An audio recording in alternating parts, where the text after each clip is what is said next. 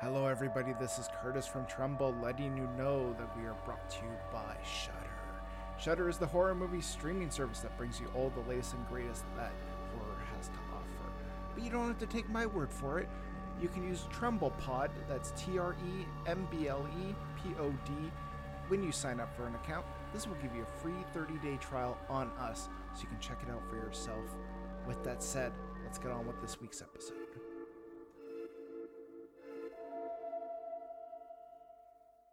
Hello, everybody, and welcome back to Tremble, the horror movie podcast. I'm your host, Curtis. Uh, with me, as always, is Stephen Taylor. How are you two doing?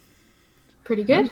Glad to be back. Yeah, Glad to have you back. Thank Yeah. you. Um, yeah. Our listeners, I, you know, from a little behind the scenes, we record two episodes back to back, so that it Mhm, comes out weekly. But for us, it's every two weeks we record. So people were like, "Why is Steve not on two episodes?" It's like, oh, well, he skipped one recording session, which is two Yeah. episodes. So Oh, you uh, didn't hear? Steve disappeared. yeah, yeah. No, you know what I- happened is, is Steve, you know, secret agent that he is, possessed the body of somebody that could get close to a target he needed to kill, but then he got stuck in the target in the body. Yeah. No, that's a really obscure That's that's a super reference. obscure.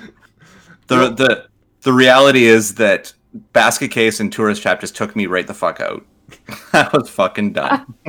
Yeah, Steve was like, "No, sorry, I can't do it No. anymore." And it's Can't do funny. it."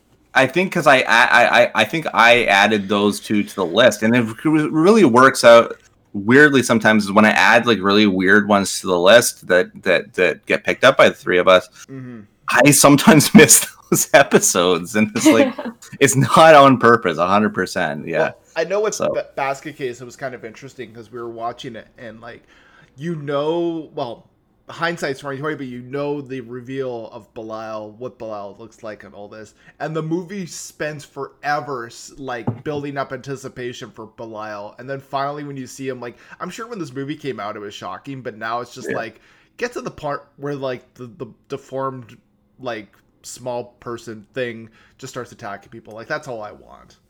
and, and it, they they tried to Bruce the shark it. Yeah. You know what I mean? They're like, oh, it worked for Spielberg, so it'll work for us. And uh, you know, uh, spoiler, it doesn't work out for them.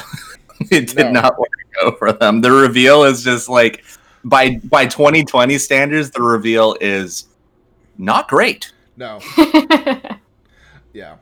Although we, we did talk, we even talked about the sequel a little bit, which is uh, or the sequels, which are really weird. Uh. it's like that's when you get into like Belial and his brother join this like traveling band of freaks and just they The- band together and it just gets really weird in the sequel. The greatest, the greatest thing is if you if you GIF search uh, Basket Case Three. There's a there's a shot of Belial strangling like a prof, and the, the prof's eyes just bug right out of his head, like they pop out. it's the funniest fucking GIF I've ever seen.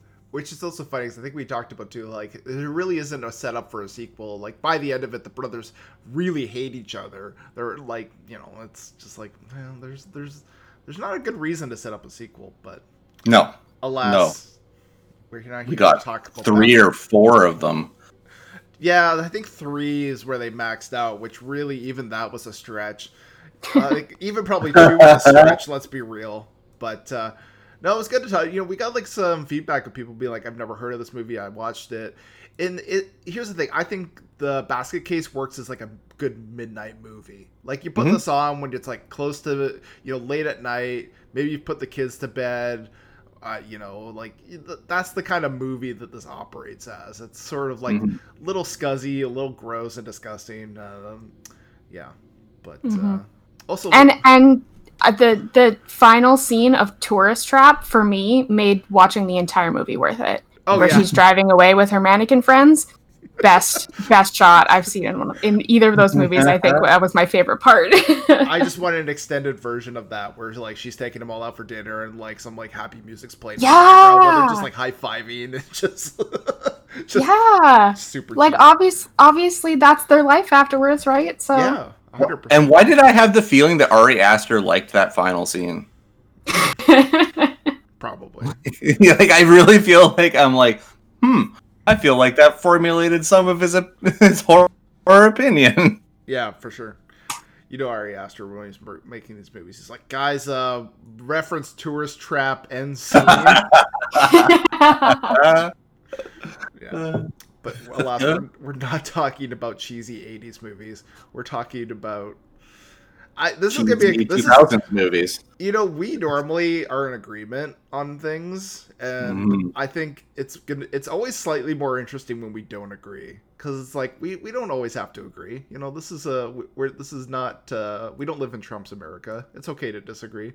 uh, I, well, I have a feeling that Steve and I might agree for this one. yeah, I I I'm pretty sure I, I do not, but. Uh, digging up the Marrow. Uh, this is a redux. We've already covered this movie, but that was with the older crew. So, you know, I think Steve uh, mentioned doing this one, and I was like, you know what? Let's revisit this movie. Let's see if I still don't like it.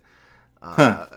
And uh, Well, I, I'm sorry. I'm sorry. Uh, you you had maybe a bad time, but I'm very glad that we're doing this because I had never seen this movie before, and I feel like, yeah, I have some I have some good opinions on it at least. okay, And and look, I I just you know if I can bring an Adam Green movie to the podcast, I will. You know, it's just like I know people, uh, you know, people are on the fence with him, but I just I think there's something uh, that is so rooted in in uh, traditional horror and and current horror. Uh, Adam Green is a name always has to come up. Yeah, Hmm. See, I hadn't actually seen, and I still looking through his like filmography. I don't think I actually have seen any one of his. You need to see films. Hatchet. You need to see Hatchet. Like Uh, it's, yeah. it's a need. It's a need. So it was it was interesting going into this movie having not been a fan of Adam Green because it's very obvious that this film has a lot of nods to his fans and is kind of made as like a I love my fans. Here you go. This is going to be Well, fun.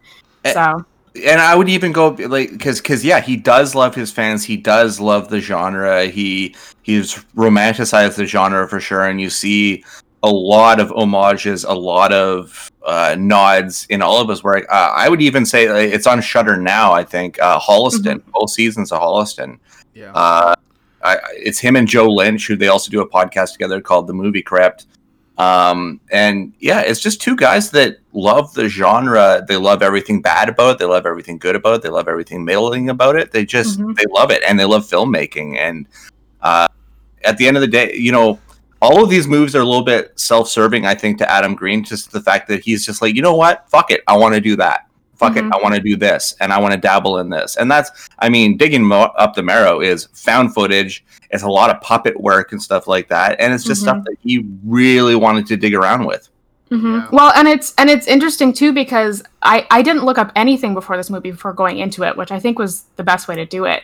I didn't even realize uh, that Alex Pardee was involved in this, and Mhm. growing up, The Used was this should come as a shock to nobody. The Used was probably my favorite band in middle school and high school, and a lot of their album artwork was done by Alex Pardee. And so Mhm. going into this, like seeing, I didn't even know until uh, well, I think they had like an interview with him at the beginning of the film, but like all of the artwork too. I I'm not sure if he was the one who actually did it, but it, the artwork in this movie of the monsters is so fucking cool. Mhm. Um, and the monsters themselves are based off of Alex Pardee's artwork too, which can take you out of it a little bit because it, it is a, a he has a very distinct style. So when you see some of the monsters, you're kind of like, oh, that's definitely Alex Pardee, and then you kind of connect that, and you're it, it does take you out of it uh, just a teensy bit. Um, but other than that, I, I so like maybe that's part of where I have some some nice warm fuzzy feelings for this movie too, is because there is a lot of it that I recognize from creators that I've kind of grown Mhm. up with, I guess. Um, Mhm. Even though I haven't seen any other uh, of Green's Adam Green's movies. So. I also have to bring up the. I mean, if we're we're talking uh, connections to music and everything, this is also uh, the last appearance of Dave Brockie, who was Mm. Oderus Urungus in Gwar. hmm and uh, who was a very close friend of Adam Green's. Uh, that they always used to go to the barbecue and everything, and he was a main piece of Holliston as well.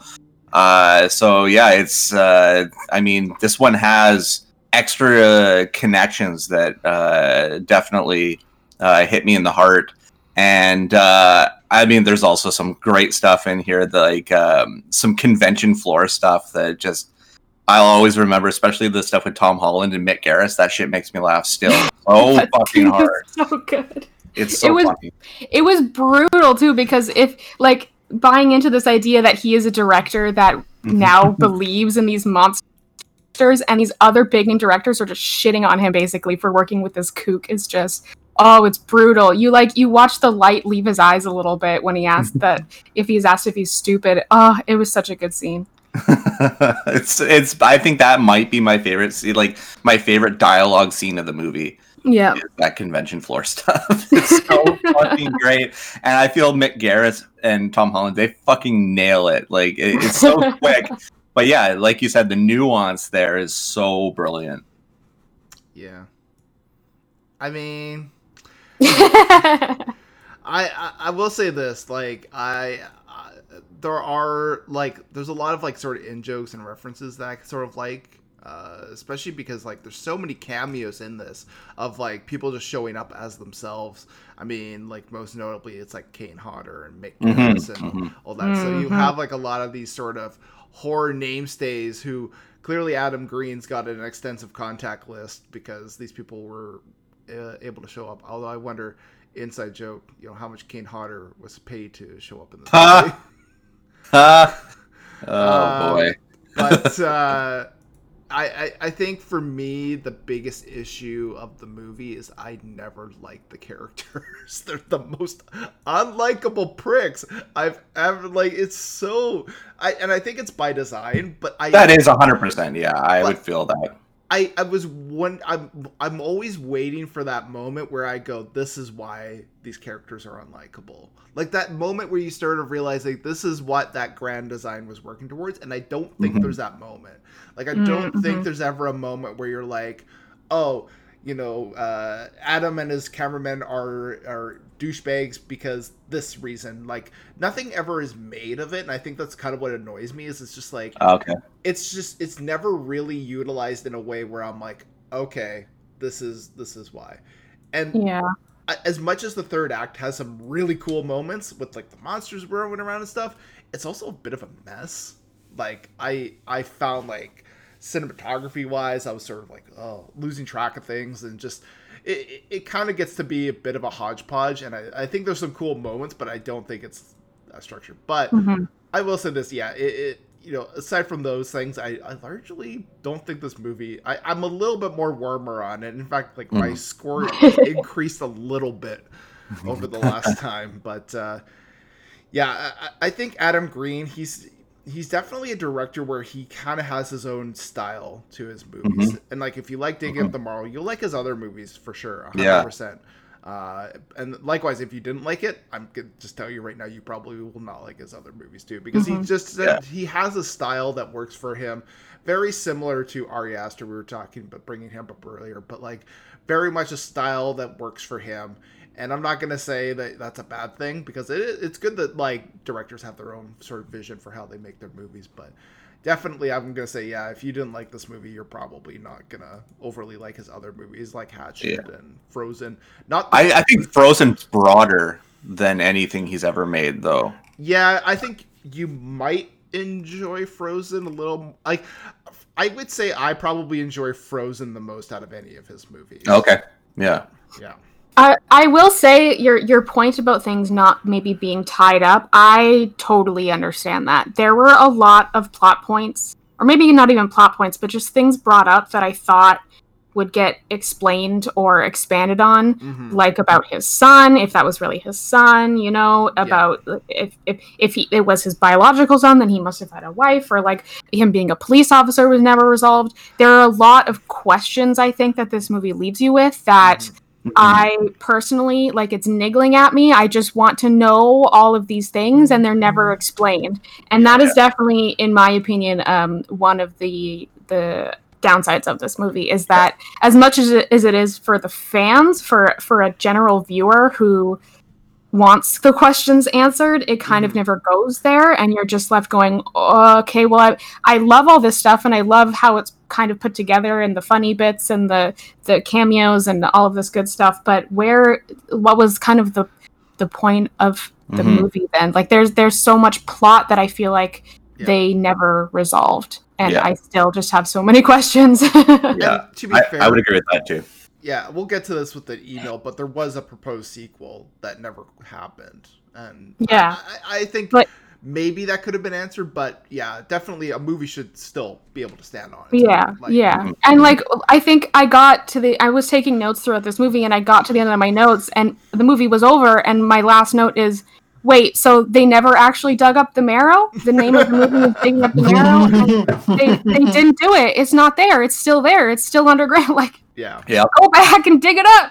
yeah, yeah yeah yeah resolution's definitely an issue with this movie and it, it, it's where i start to pull away from from my love of it. Because I, I definitely do love it because i mean at the end of the day it's adam green inserting himself as a human being like a heightened egotistical version of himself into nightbreed.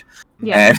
and and there's just something this is uh, as an old school horror fan that is just so endearing about that and we all want to insert ourselves in a way into our favorite shit and adam green has the capacity to do it so Mhm. Yeah. Oh yeah, no, I'm I'm not ripping him for that. I think I think it's very obvious that he does truly enjoy and love uh, the things that he makes and the, the work that he puts into it, and I think that comes across as uh, you know it gives these movies like a soul a little Mhm. bit that some movies definitely don't have. And I, that wins me over a lot of time, the time too. Is when I feel like something has had love put into it. Uh, that that that gives me. There's probably been a couple movies that I've given an extra star or an extra point on this podcast simply because I felt like the creator actually cared about it, which Mhm. Yeah. a lot of movies don't have anymore. yeah, and I. Yeah, it's um I'm gonna have to be forced to like Adam Green one way or another because he's doing he's doing commentaries on the new Shout Factory Friday the Thirteenth collection. So and he's so in depth about it like he's so good with his commentaries like even on, on his own films or, or watch alongs that he's done for the uh for the uh 48 hour uh, marathon stuff that he's been doing for charities and stuff like the dude fucking knows what he's talking about in and out so yeah, Uh, I, I mean, uh, like, like, like, or or dislike his moves. The man is a horror historian, and that can never be taken away from him. Yeah. So I, I I'm I'm actually you know that comes out in like a couple weeks or so. Mhm, maybe. So mhm. I'm kind of curious like what his uh, commentaries will be like. Uh, But I do agree with you that he you know when he's talking about movies, uh, he he really does get in depth, and I'm really curious how uh, those commentaries are going to go. So I, I can't wait. I, I mean, because movie crypt uh, had like they did an episode with with Buechler. Uh, it was Buechler and and Kane Hodder. Uh, on that episode, and and uh, I mean, uh, Buechler did all the gore effects for Hatchet. Yeah. That's why they look so fucking pristine. yeah, Like, like uh, uh, uh, Kurt will get this. The can opener scene yeah, is one of the greatest, one of the greatest practical in-camera shots in horror that I've seen in the last twenty years. I Like, am it's so so fucking cool. And Oh my god, Taylor! You'll- like that's that scene, you will stand up and yell. Like it is so good. And It is so effective. and I will say, calling it the can opener scene is just Yeah. like, oh, I have You to know- see what this is. you know exactly what I. You as soon as it happens, you'll be like, "That was it." I will say this too. Yeah, like the ha- like the Hatchet movies is probably the closest we've gotten to like a Friday the Thirteenth, mm-hmm. Nightmare on Elm Street Definitely. style horror franchise slasher villain in like modern times. So Absolutely. you know, I, I got to give it credit for that. I mean, uh, probably the closest other one would be like the Saw franchise, but I would probably say the Hatchet franchise is slightly more even in terms of quality. But yes. Um, yeah, I I would agree with that too. also, Kane Hodder plays uh, the villain, Victor Crowley. Yep. So Yeah, yeah, and uh, the, I, I would like I almost because I they don't have the special features. I would I would implore people if you haven't seen Hatchet to pick it up on Blu-ray or DVD and watch the behind the scenes afterwards to see Kane Hodder's method because uh, Kane Hodder gets so like into it that they like if he's chasing the kids and they call cut.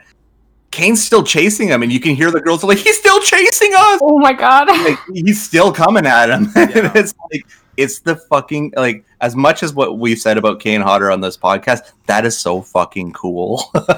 just I cannot get that out of my head how cool it is that he is just like really terrifies them on set as well as in the movie. yeah, I'm I loved if, if Kane Hodder ever want, invited me to be on his podcast, I would do it for free. Hey, samesies, buddy. Samesies. I don't know if he has Uh, a podcast. He probably doesn't.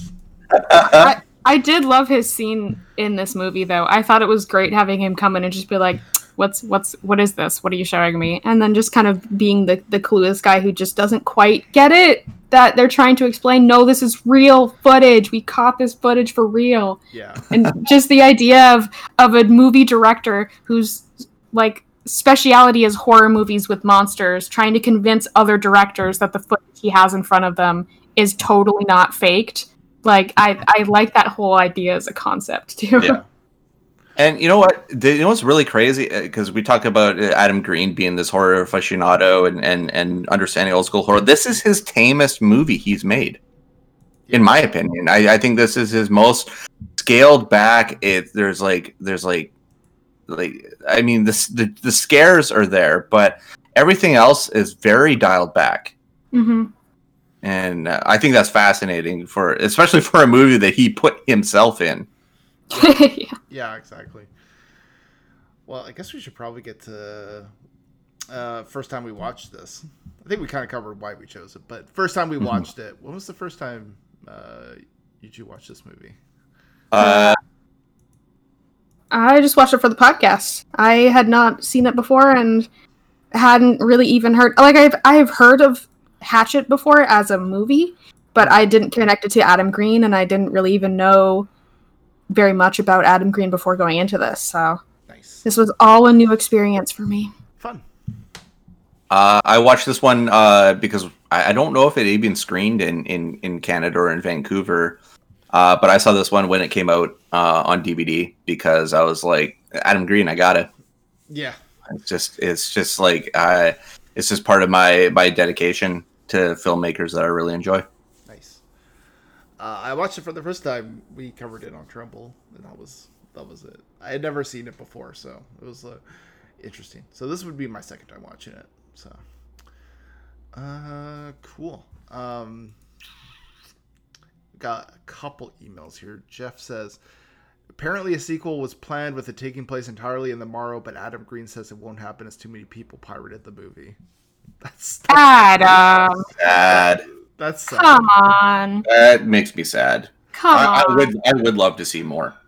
I I, I mean I know you guys I, I know like Kurt is like on the fence about wanting to watch any more in this universe, but I I would like to see where they were gonna go, where the extra piece of story was, even if they did it as like an, a movie crypt, like a like a live read or something like that. I, you know, I'd be Yeah, interested to see where it goes. I have so many questions. I have Yeah. so many questions. I think he's. I said might be the only person who would be like super into a sequel, like going into all of that stuff and like the lore behind the monsters, but like I want to know all of it. I think he also mentioned it could be a comic too, which would be interesting. I see. I'd be down with that too. Sell it to Image or Top Cow or or one of those companies. Yeah, Why not? Yeah, especially if you have that artist coming back to do some of the art, that'd be pretty amazing. that'd be great. Yeah, some Alex Pardee there. There you Mhm. go. Um, yeah, Colin says I watched the trailer for this prior to the movie and realized afterwards the trailer spoils the movie and shows the best parts. Is there a movie in recent memory that does this, in your opinion? Oh, wasn't, wasn't the trailer for Black Christmas pretty the one that Yeah. just came out pretty spoilery? Yeah, Yeah. I would say that one. Uh, if you're talking Hollywood movies, uh, um, remember Terminator Genisys? Oh yeah, that was a, that was that was pretty spoilery. like your biggest reveal in the entire movie. Because once it happens in the movie, I'm like, okay, well then what's next? What's the next thing? And there wasn't one. There wasn't anything else to of reveal. I would say the possess. Oh, hello? Hello. Hey. Lost you for a second. Uh oh. I think I'm back. You're, Okay. you're back for me yet. back. I would say the Possessor trailer is pretty spoilery Yeah. Because that one definitely kind of gets into like the like a good amount of plot points of that movie. Maybe not everything, but a good amount of it.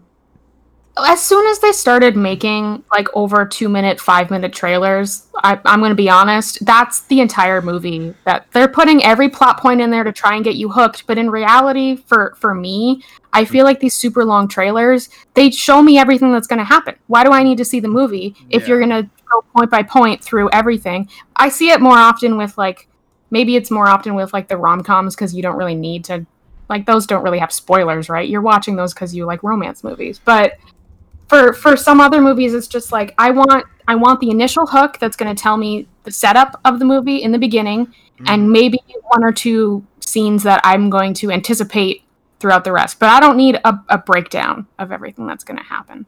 Um, and so that's why, like these days, I just avoid trailers. And I, I think I even read an article uh, like from a while ago where Adam Green talks about, you know, if you want to see this movie, don't watch the trailer for it. And I didn't before going into this. And I think that is why, maybe another reason why I have a good opinion. Because I remember too last week when we were talking about uh, Basket Case, I think it was, hmm you go i went into that knowing kind of i guess the hook behind that movie of the brother being in the basket and that definitely i had the same feeling as you it's like well just get to it i'm waiting for it i know what's going to happen Yeah. and i feel like that happens so often to me where i go into a movie knowing everything and then it's like i get to the end and i'm like oh okay i already knew what was going to happen so it wasn't really the same journey i guess going through the movie that was my long rant about movie trailers yeah. I have a friend who refuses to watch trailers. Like if uh, we'd go to like a movie or whatever, and when the trailers came on, he would just look down and just Uh, not see, pay would- attention to everything. Like he would uh, like consciously avoid them. And I mean, I, do, I I used to watch every trailer as they were released, type thing. But now it's just like like a, a few trailers I'll watch. Like I wa- like I was waiting for that fucking Dune trailer, so you goddamn right, so I'm gonna watch that one Mhm. Yeah. or like the Batman because I'm curious, you know what I mean, and and stuff like that. But yeah, it, it, I get pissed off when when plot points are revealed. Like I really would rather you dangle a red herring than give me uh, give me something Yeah. that is actually going to appear. You know what I mean? yeah I That's why one of my favorite trailer experiences, which sounds weird to say, uh, was for Cabin in the Woods because the trailer for that movie looked like it was going to be just some generic, dumb, like like jump scare kind of uh, zombie horror film, and then you get into it, and there's this whole underneath lore behind it Yeah. that just really grabbed me. yeah. Uh, but I'm almost the same. I I love uh, watching the trailers in movie theaters. I think a little too much to like ignore them because I know that those ones are specifically made to be theatrical for when you're in the theater. Um, but in general, I I can't do I can't do trailers anymore. No, I think I think for me, it's like it's so hard to not get spoiled on things. I've kind of just given up on avoiding spoilers because not like I actively seek them out, but it's just like, eh, it's gonna happen. I don't. Yeah. I just sort of go with it now. Although I do remember seeing the trailer for Shutter Island, and that spoiled the shit out of that movie. And, Oh shit. yeah, I remember being a little upset about that because I was just like, "Oh, what's going on with this movie? Oh, Leonardo DiCaprio's insane. Got it." Like, yeah. So, don't don't watch the trailer for Shutter Island. Just go watch that movie. I have a beautiful steel book of that one that Paramount sent me. yeah, yeah. That was. Uh, I, th- I think they were supposed to send me that one, but they probably forgot. Let's- I fucking hated that movie in theaters, and then like when I'm when I like thought about it more, I'm like, oh wait, no, it was supposed to fuck with me. Oh, okay, never mind. Yeah. Oh, that's an interesting movie. But uh, all right, let's get it on to the awards here. Favorite line from the movie. I'll let Taylor take this one first. Uh oh, let me see because I actually wrote down a lot. Um, there were a lot of lines just uh, that. Oh, uh, William Decker. I also want to call him Leland because I can't remember his actor's name. But the as soon as I saw him too, I was like, oh my god, it's Leland from Twin Peaks. He's seen some real monsters. I believe him imme- immediately. Um, he had a lot of just good lines that he would like he would deliver and then have a, a, a look afterwards that really made it um i think one of his was probably would have thought i was schizophrenic or something and then he just has this smile that is very unsettling and he just stares at adam um and then adam's wife has i want to go on record as saying this is the worst idea you guys have come up with that's another good one. Um, and on a scale of one to on a scale of one to ten, I'd say it's really soft. Talking about the lighting uh, at when they're setting up at the campsite, I think most of the ones I wrote down were more uh, comedic lines than anything else. Yeah. Um, I think like there's uh, Adam Green says I would never have done the s- same gig twice, and then Will Barratt says, "Have you seen Hatchet 2? It's so good, so good. I love all the in jokes in this one. They're so funny, especially. I mean, Adam Adam's poking fun at himself consistently in this movie. Mhm. Yeah. Like it is a constant thing. And, and to further uh, Taylor's point about Ray Wise, he is playing for the camera beautifully, and it just shows how great and how versatile Ray Wise is, Yeah. and that he knows he knows what his position is in the genre. Uh, Mhm. going back to Twin Peaks, going back, I mean, Jeepers Creepers too. Even I mean, fuck, he's a fucking badass hero in that movie Mhm. uh, there's just a, a lot that's been through his career, and he kind of shows it on his shoulders every time he's on screen in this movie. Uh, I really love the Oderus Urungus line. I've been a monster. I'll always will always be a monster, and after I'm dead, I'll be a dead monster. yeah. it's just great. I love I love the affinity for monsters in this movie. It really it almost makes you love monsters as much as Adam Green does. Well, and and yeah, exactly. And the the the love for that is is totally, I, think, so immediately shown to you in all of his reveals of the monster because uh, of each monster. Because I uh, we started off this podcast with talking about uh you know jaws and, and basket case and stuff like that and and how how effective each reveals were um but i, I feel like in my personal opinion every creature reveal in this one is so fascinating and in its own right i mean even down to the little basketball head uh which i just think is fucking wonderful when you fucking see it Yeah. um, and I, I love the little flashes here and there. I love the teases. Like I, it just those things are very effective to me in this movie. Yeah. Mhm. Cool. Uh, let's see here. Best performance. Uh, I have to go with Ray Wise. Ray Wise, yeah, Yeah. definitely Ray Wise. Yeah. Um, oh, can I can I one more line is uh, when uh, when uh, Ray Wise goes, uh, "How bright will of one to ten? It's really soft." Yeah, I like that a lot. Yeah. I would say Ray Wise as well, although Adam Green, I mean, if he's intentionally playing a dick, then he Mhm. does a pretty good job of it. So, but Well, he's a my way, it's a highway type of like like he's used to being the big man on set, but he doesn't have a set right now, so he's still trying to be that dude, you know. Mhm. And I, yeah, that's it's very funny. I think it's it's it's I think it's such a nod to that director is the general type Yeah. thing, and like everything goes the way I want it to go, or we close set, and I think that's that's the mentality that Adam Green is embodying in this. Yeah.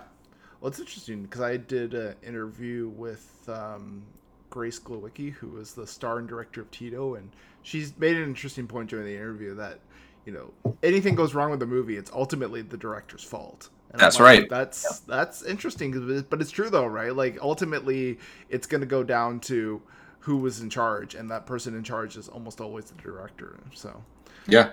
so I was like, oh, there's some there's some truth to that. So, yeah, I, I kind of understand that mentality a little bit. So, it was interesting because yeah, he is very strong arming in the movie, but same time too, it's like you're thinking, well, yeah, he kind of has to be right. So, Well, especially to deal with a character like Decker. I think I feel like his uh, Adam Green's character in the movie does a really good job of kind of like William Decker seems like a guy who you could just be like, all right, fine, he doesn't like us anymore. We're just going to keep going, but because or we're just going to leave and not come back. But because Adam's character really believes in monsters, really wants to believe in monsters and get this done, it's like he has he has that authority still with Decker where he can be like no you lied to us. Like he just come out and confronts him about it you know? He doesn't yeah, he doesn't really try and beat around the bush with that kind of stuff. He's like no we're getting this stuff. We're seeing this through. Like you can be a crazy guy all you want but like this is what i'm going to do and it, it's it's kind of nice because it gives it a little bit more of a push as to why he keeps coming back to this instead of just getting out of there when he has other stuff he needs to be doing or Mhm. or maybe not a, not a ton of proof that this guy is actually being honest so yeah, it's interesting for sure. Um, all right. Uh, best kill in the movie. Well, i don't think there was one I don't Ah. think there is. Yeah, I think I don't. Trying to think about it, I don't think there was one. I don't think there is. Because Like I said, this is yeah. this is like tame Adam Green. Yeah. Like he's not he's not going for the gore and the visceral and stuff like that. He's just going for the scares and he's going for the mystery. Mhm. Yeah. Uh, I mean, uh, uh, largely that he doesn't get to tie up, but I don't know. I really feel like he was going for making another movie. That, Yeah. that it has to be right. They wouldn't Yeah. have that scene at the end with Decker making that Yeah, like talking to the cam. Like, why would you not follow up with more? Why would you not follow up? Ugh. It seems kind of weird though, because he says, "Oh, it's pir- pri- or piracy," but like it's it seems like uh, like I'm sure a Shudder or other service like that would easily take it up, like easily. Um, so it's kind of surprising that yeah, nobody's quite done that yet. Because um, part of me is like, I feel like that would definitely be a thing. So Mhm. Well, and it just kind of sucks because every time I hear someone say they're not going to do it because of piracy, it's like, well, is that does that mean you just want to make money off of it? Then, like, I know it sucks for creators who have their shit stolen. It's their lively- livelihood mm, and everything. Yeah, like you have to be worried about your bank account for sure. yeah, But to like to not create something like I, if there's a comic that comes out or something like that, I think that will I will be totally cool with that too. But I just have so many questions that I feel like to just say you're not going to follow up with that stuff because of piracy. I don't know. I don't know. I want more. Yeah. No, it's um I, I, as much as I have issues with the movie, I would be intrigued to see what a sequel would do. Because there's a lot of like movies where the fir- or series where the first movie is not the best. I think of like Friday the 13th or something like that. So, I'd be interested to see what a uh, sequel does with this. But I just want to see Adam go back to the Comic Con floor and have Tom Her- Holland burn him again. yeah, that was yeah. I mean, the, the one where he's like, "How's your next movie coming?" He's like, "Which one?" He's like, "I don't know. I just just what you say. I'm just trying to be nice." yeah. And then it's Yeah, like, all right, bye, Adam. See ya. Yeah, exactly. oh, it's so Uh. fucking perfect. But um, yeah, let's. Uh, what else we got here? We got uh, dumbest decision in this movie. Uh, Adam and Adam and and, and uh, um, Will being just kind of headlong. Like I, I mean, Yeah. I think their their ignorance kind of fuels a lot of it, and then their disbelief, and then their ambition. Like I, I just I, I think they're they're they're they're headstrong on on one singular idea at a time, and I think that probably works to their detriment. But at the same time, they're kind of explorers, right? Like they're just they just they want something because they're both at like kind of a crossroads of like we don't really know what we're doing next. Yeah, Mhm. So yeah. yeah. I think I think that's probably it because like it, it, those characters, they're written to be kind of douchebags, kind of idiots. so they like if there if you could like slap this award on to two people that just do that throughout the entire movie, it's these two. So, Yeah. I Yeah, I uh, I actually on the second watch, I I was like, do they kind of hate each other, I think, yeah, I feel like they kind of do.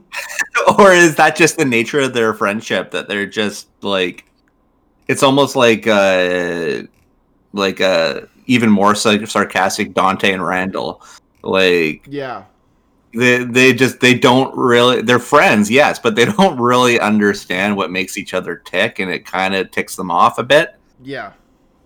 No, it's uh, Also, the amount of times that Adam calls Will, Will a pussy in this movie, or Oh, anyone, I so think, in general. so much it's his go-to and i, I Yeah. think that's definitely rooted in the character right uh, uh, of everyone's below me and i'm on this pedestal because i made hatchet i made frozen you know what i mean like Mhm. yeah, I think that's what's really funny about it too, because I mean, this movie, above everything, even above being a horror movie, I, this movie's a comedy for Yeah. sure. Mhm. oh yeah. Yep.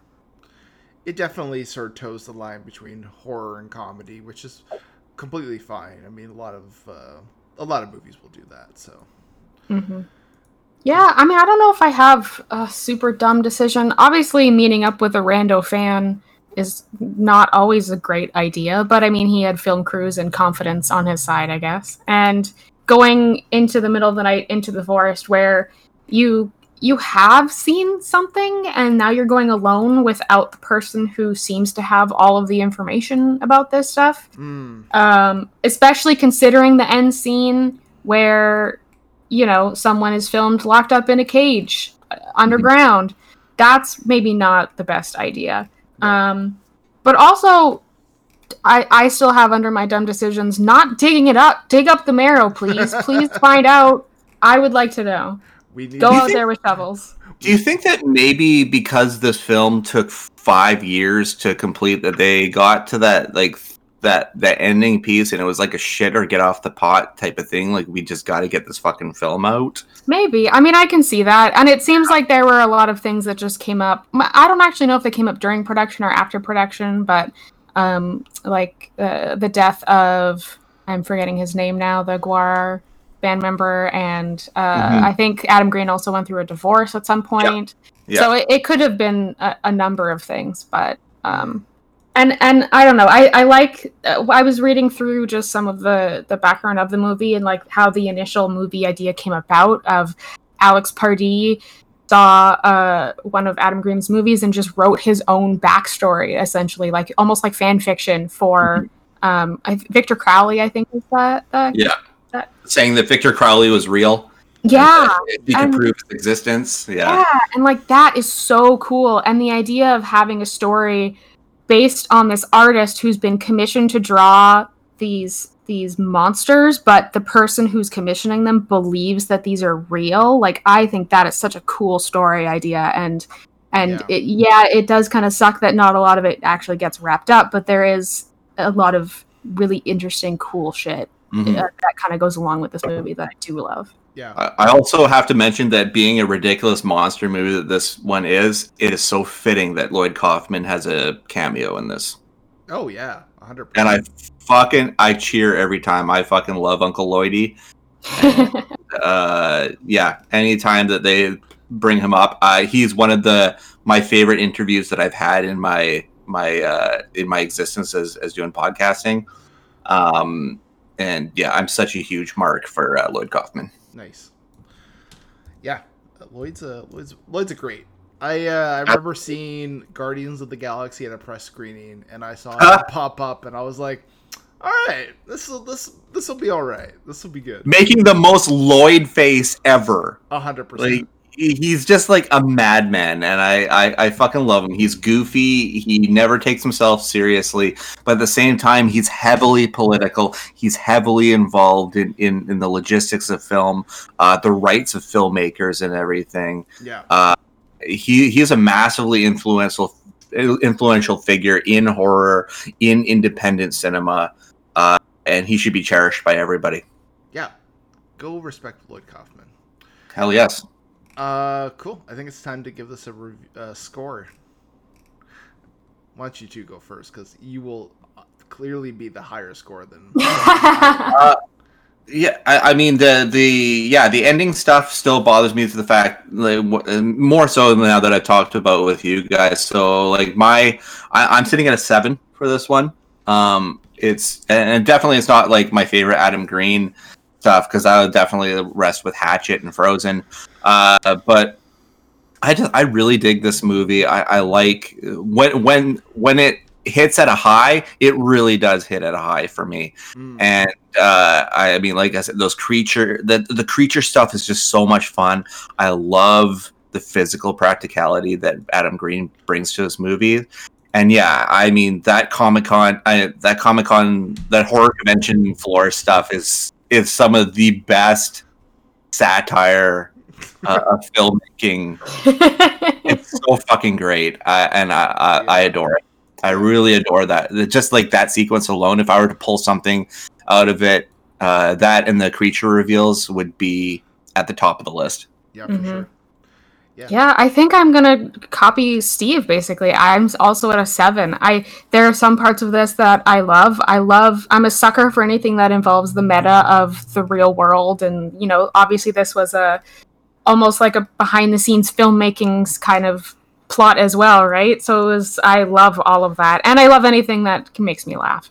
Um, but there, the plot of the movie itself and where the movie itself comes into play is what I have the biggest issues with, Mm. and I think I, I I definitely have to take you know marks off for that because it's it's like I love it because it makes me go ah go back and do more, but it is like a little frustrating.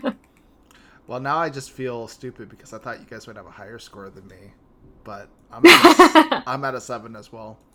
I was at a Hey, six. it improved though. It improved though. Yeah, I was at a six last time, and it's now at a seven. I I still think this movie's got a lot of issues, but uh, you know, it's hmm it's it's certainly not the worst horror movie I've ever seen. We'll just say that much. I mean, a seven is still pretty respectable. Um, Yeah. I mean, this is still a movie that I would probably rewatch. I think I would want to go back and watch uh, Adam Green's movies, like the ones that I haven't seen, and then I might even enjoy this a bit more after that. But yeah, uh, yeah. I mean, and he's not necessarily a bad director, but I do think you you either watch his movies and you'll you'll like them for what they are, or you'll just check out. So mm-hmm. cool. All right, Steve, where can people find you on the interwebs?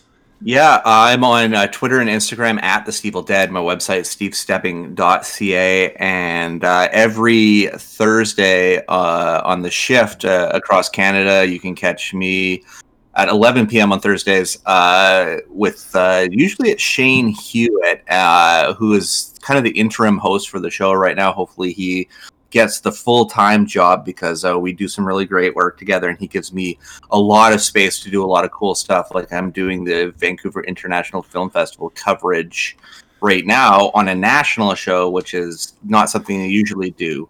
Mm-hmm. But uh, he's given me uh, leeway, so I'm pretty much almost doing an hour every Thursday now uh, for the next couple weeks.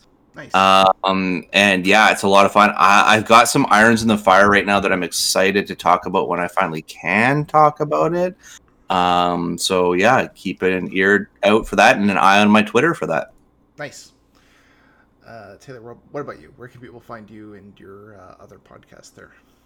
Um, I don't really post a lot on social media, but you can find me there. Uh, my username is Circeanic, and then for my other podcast, uh, it's called Kryptonics.